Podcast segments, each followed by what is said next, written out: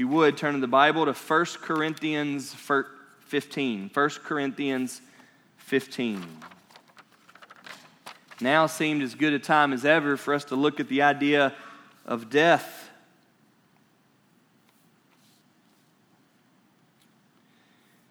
You know, I don't think we've had to take any of our children to a, a, funeral yet. I've often wondered, should children be at funerals? You know, that's a good, that's a good conversation to have. Should children be at funerals and at what age should they start going? And certainly all of that's a little bit relative, subjective. It depends on who it is that's passed away, how close they are, and that sort of thing.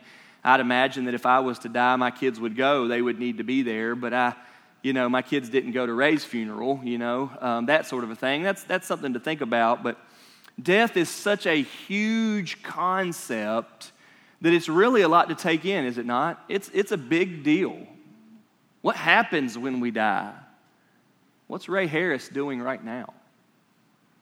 All right? That, that's a big idea. And yet, if death means that life is over and there's nothing there left in that person at all, that's weird to think about, right? It's just, it's just a body. And yet, we go to a funeral and they're laid out there in the casket, albeit that they've been embalmed. Um, they're there. And at this funeral Friday, Val came and she brought Liliana with her. And you know, Liliana's small, still just two years old, but she had her. And even when Val came through the pass line, Liliana was kind of in awe at it. And she was, Val was holding her, but she was looking and looking and looking at Ray there. And we didn't necessarily take her over and, and lean her over to casket or anything. We didn't, we didn't need to do that, but she was interested. It's fascinating, right? If you've never been to a funeral, um, it is interesting to see somebody laid out there. A lot of feelings that go with that. If you're talking about somebody you don't know, then you can talk about it kind of in the abstract like that. But if it's your loved one, that, that changes it all the more. That's that person or that person's body. How are we to think about death? Nobody likes to. I have tried really hard over the last couple years to get you to think about that. I've written that article on funerals and why I think they're so important. I told Val again just how meaningful they are to me. They stir my heart, and anything that stirs your heart is good and points you toward the Lord. Anything that, that causes you to be a better man or woman, husband or wife, mother or father, friend or neighbor is, is good for you, and funerals do that. In 1 Corinthians 15, Paul gets to talking about death, but he does it in such an interesting way. If you don't know 1 Corinthians 15, you ought to. This is the biggest chapter on the resurrection. It's a long chapter. It is 58 verses long, and the whole thing is about the resurrection of Jesus. If you look at chapter 15 of 1 Corinthians 15, if you look at the if you look at chapter 15 of 1 Corinthians, the first two verses he says this Now I would remind you, brothers, of the gospel I preached to you, which you received, in which you stand, in which you are being saved, and by which you are being saved, if you hold fast to the word I preached to you, unless you believed in vain. Awesome intro. In that intro, he has the preaching of the Word of God, being able to believe it, and how critical it is to believe the gospel. The gospel is preached, the gospel comes from the Word of God, and the gospel, if you're going to be saved, must be your complete identity. Read those two verses again. I would remind you, brothers, of the gospel I preached to you, which you received, in which you stand, by which you are being saved, if you hold fast to the word I preached to you, unless you believed in vain. So you take those two verses and he's saying that the gospel must be your identity. There is no half identity. You are either, like I said this morning, completely a God worshiper, or you're not worshiping God. There are all these religious tendencies and all these religious things in your life, but it's not this type of identity in the gospel of Jesus. In verses 3 and 4, though, he makes very clear what that gospel is. So notice this is the Word of God that explains the gospel that they must believe and uh, take it as their identity. Verse 3 says, For I delivered to you as of first importance what I also received that Christ died for our sins in accordance with the Scriptures, that he was buried, that he was raised on the third day in accordance with the Scriptures. Two times Paul says there, according with the Scriptures in accordance with the scriptures. Two times there, Paul is making the emphasis that this is what the Word of God says. The Word of God is the authority. And what is it that it teaches? Christ died for our sins. After he died, they buried him. After they buried him, he was raised on the third day. The death, the burial, the resurrection. He calls the death, burial, and resurrection, according to the scriptures, twice. He calls the death, burial, and resurrection, that is, according to the scriptures, the most important thing. He calls the death, burial, and resurrection, that is according to the scriptures, that is the most important thing. He calls that the message that he preached. And he calls that the thing they believed by which they have the assurance of their salvation. You know how I love to tell y'all that people say the Bible's hard to read and hard to understand? Well, this right here is not. 1 Corinthians 15, verses 1, 2, 3, and 4 are basic. Now, you may doubt the death, burial, and resurrection. You may doubt that salvation can come from that, but it is clear that that's what it says. Paul goes on from there, though, and really elaborates on the resurrection. From that point on to verse 11, he's talking about the people that saw Jesus, that Jesus was really alive. And there was a time that he was alive and around after, he, after the death, burial, and resurrection. That's what he talks about. From there, he goes on and talks about um, what it means if Jesus is not risen and what it means if he is risen. Like, what are the implications of this? And then if you get over verse 35, he starts talking about what that means we have the resurrection body. And what that means not only for Jesus being raised, but for others who will be raised too. This idea or the concept of a resurrection, a resurrection for us. And then you get to the end of this great chapter on the resurrection, and he brings it home. When I say he brings it home, folks, here's what it means Death is a huge, complicated, complex subject, is it not? Somebody laying in a casket is interesting. Wondering where Ray is right now is interesting. If Ray were not a believer, wondering where he would be right now is interesting. You get to thinking more and more about death and Jesus says the dead in Christ will rise. We're going to get new bodies. There's a lot there, right? But what the resurrection says, a very simple breakdown of the resurrection, means this God overcame death. God overcame death. Death is not final in the power of God. Death is not that bad when it comes to God. And this is what Paul is getting at at the end of this great chapter on the resurrection. Look with me at verse 50. I tell you this, brothers flesh and blood cannot inherit the kingdom of God, nor does the perishable inherit the imperishable.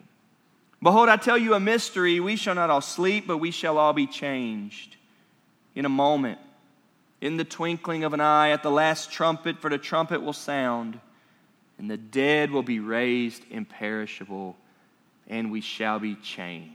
So, see, he's talking about what will happen to the dead who will receive the resurrection. He's talking about the dead of those who are trusting in Christ or have trusted in Christ. He's talking about what happens to dead believers. Verse 53 For this perishable body must put on the imperishable, and this mortal body must put on immortality. When the perishable puts on the imperishable and the mortal puts on immortality, then shall come to pass the saying that is written Death is swallowed up in victory. O death, where is your victory? O death, where is your sting? And what Paul is doing at this point in 1 Corinthians 15, and you've all heard those verses before, what Paul is saying is that death is not that bad. Death's not that big. Death is not that final.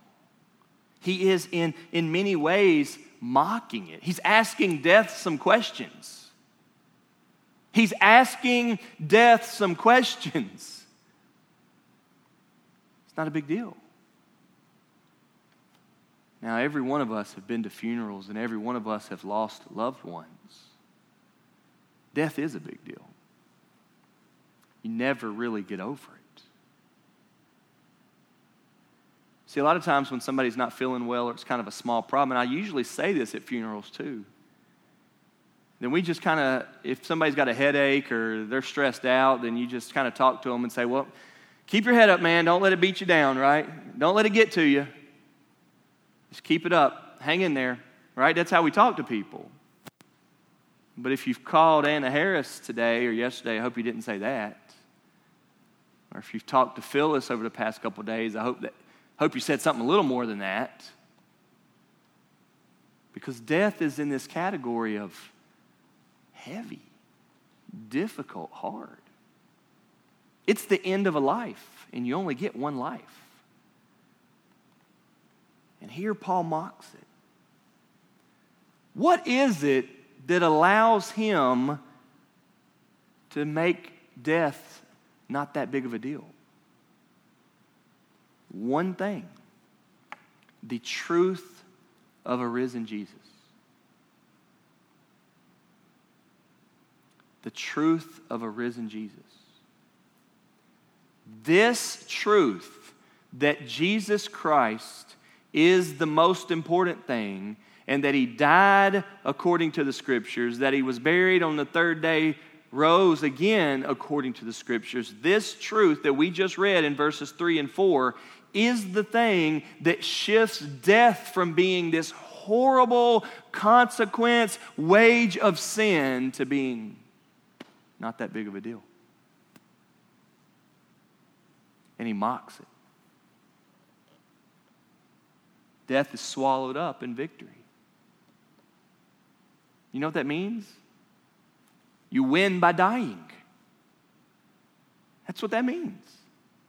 Yes. You realize that right now, if, if this was a game or a competition, Ray Harris just beat us all. If you don't like that analogy, what do you think Paul means when he says, run the race that you may finish? Right? Finish means make it to the finish line with the hope of eternal life, with the belief in a resurrection. Death swallowed up in victory. And then he asked, Death, where's your victory? Death, where is your sting? Why this idea of sting? And then in verse 56, he says, The sting of death is sin. And The power of sin is the law. Where, why this idea of sting? You know what a sting is, don't you? Man, it, we hate getting stung. I don't know if you've been stung this summer by a bee or a a wasp or a, uh, it seems like when you're around a pool or whatever, you've got these things called horse flies. I don't think that's actually a sting, that's more of a bite, actually. But you know what I mean. These wasps will sting you and it bothers you, and sometimes people are allergic and it'll swell up. And I remember being a kid, I, I still don't know the connection with it, but I remember being a kid when I would get stung, my dad would find some chewing tobacco and would, would, would chew on it real quickly and then put it on there, and something about that would help it, heal it, and draw the stinger out, right? You've all heard of that. Y'all, sin stings, does it not? Man, the Bible is just so good and helpful. You need to read the Bible more. If you read it every day, stick with it. If you don't, get with it. It's just so good. Sin stings. I don't even know what y'all are going through right now, but every one of us are still stinging a little bit from sin. Maybe not your own, perhaps some of your own sins are stinging for you right now, but just sins in our midst, in our family.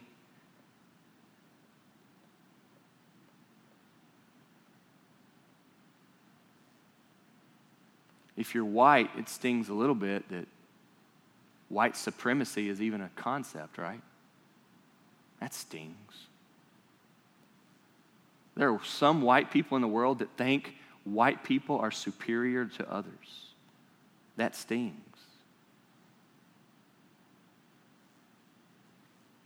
Sin stings.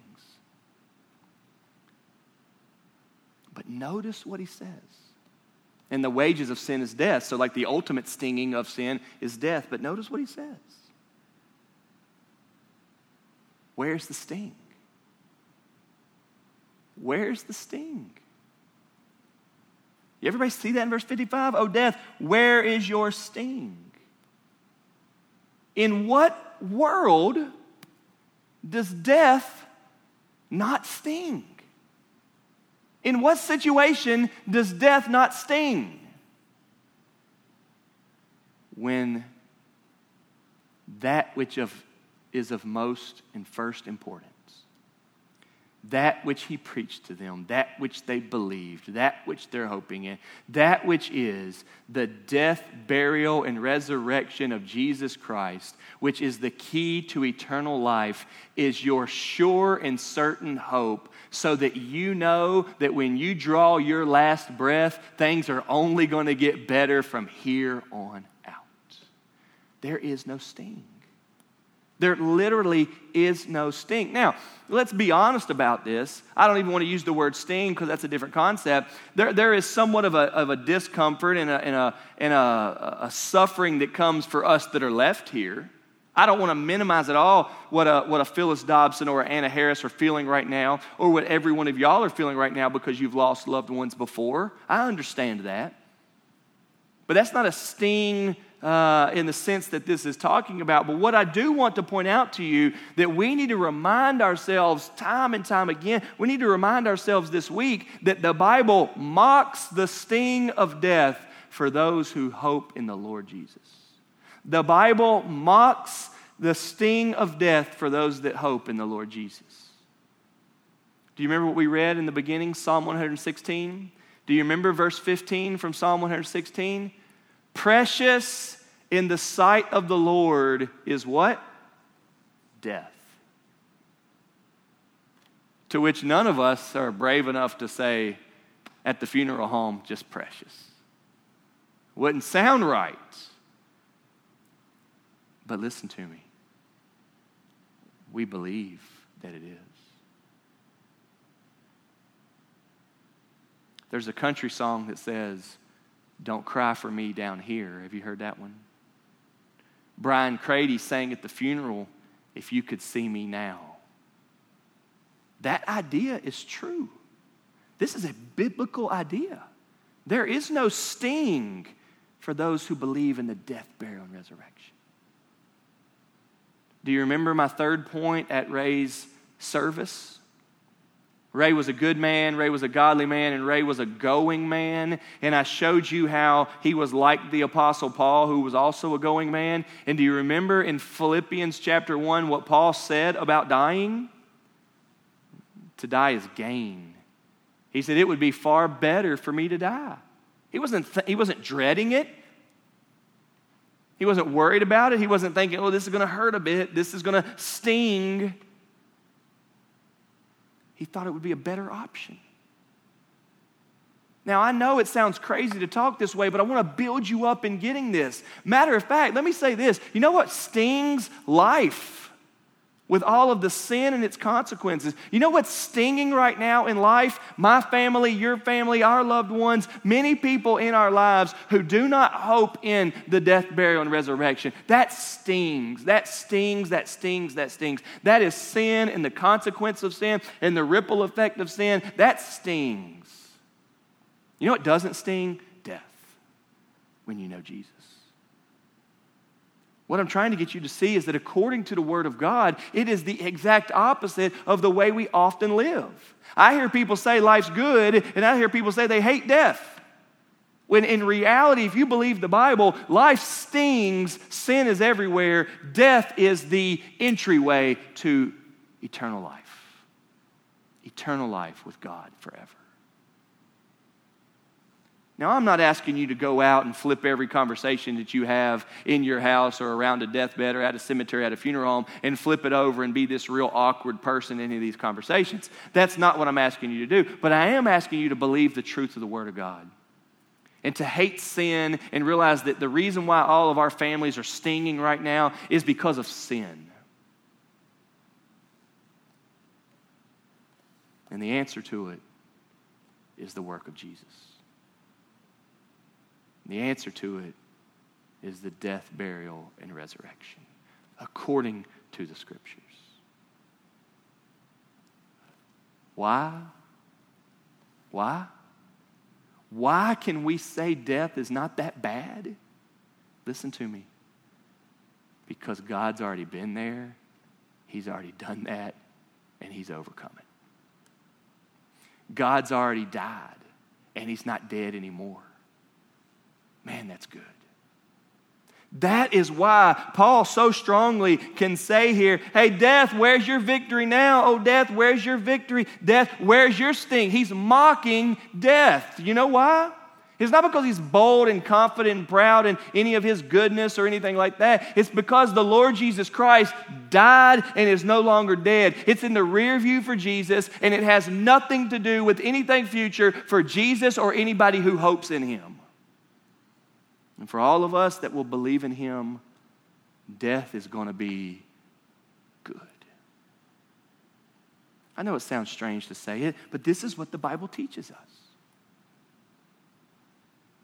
Look at verse 57. But thanks be to God who gives us the victory through our Lord Jesus Christ. Now, you know that verses like that are always taken out of context, and we're trying to use Jesus to make our little situation a little bit better. That's what happens all the time, right? But we're reading it right now in context. What's the victory in verse 57 over? Victory over what? Death. That's exactly right. The sting of death. Y'all know what the victory means, right? You win.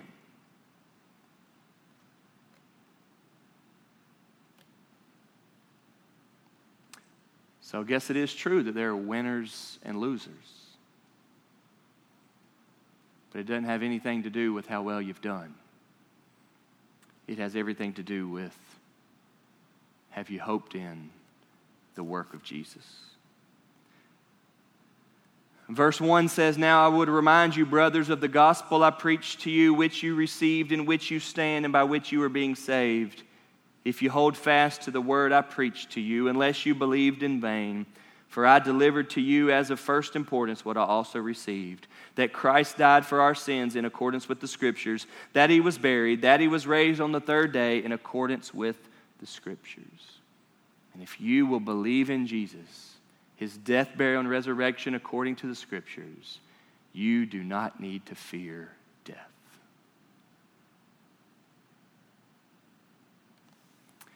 And if that's us, which by God's grace I pray that it is, we are those with hope, we are those trusting in Christ. Look at verse 58. He gives a therefore. If all of that's true, if we are the victors, if we know that we are winning because of Christ and we're not afraid of death, and death is not even a sting to us, verse 58 Therefore, my beloved brothers, be steadfast, immovable, always abounding in the work of the Lord, knowing that in the Lord your labor is not in vain. Since even death is not a big deal. We can give all of our lives to the cause of Christ. Now, if death still stings, if the sting of sin is what controls us, then we are not verse 58. And you can see just how strong this passage is. People who are weak and not steadfast, people who are movable, people who are not abounding in the work of the Lord, are not so much those who aren't involved, but they're those who don't have it all placed on what's most important the work of Christ. When you come to know the work of Christ as your foundation, as your rock, as your salvation, as your identity, the death, burial, and resurrection of Christ as your identity, when you know that, then you're not worried about death. And when you're not worried about death, you'll do verse 58. You'll keep at it. You'll be steadfast, immovable, always abounding in the work of the Lord because your labor for the Lord is not in vain. So, church, let's have a big theology of death like we studied tonight. We're not afraid of it. Now, I don't, I don't want to die. I hope to have grandkids one day. But if death comes knocking, we ain't worried about it. It won't sting. We're going to somewhere better. Matter of fact, what stings is this sinful world and still being in it.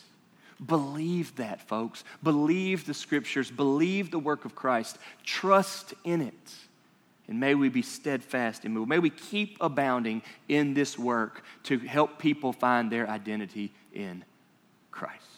Let's pray. Father, thank you so much for 1 Corinthians 15. Thank you that death does not sting when you believe in the resurrection. Jesus died, He overcame it. God, thank you that we can be comforted with that, with all of our loved ones that have died in Christ. And God, may we be empowered by that as we think of our own lives. God, thank you for Jesus. And may our identities be in Him and His work. In His name we pray. Amen.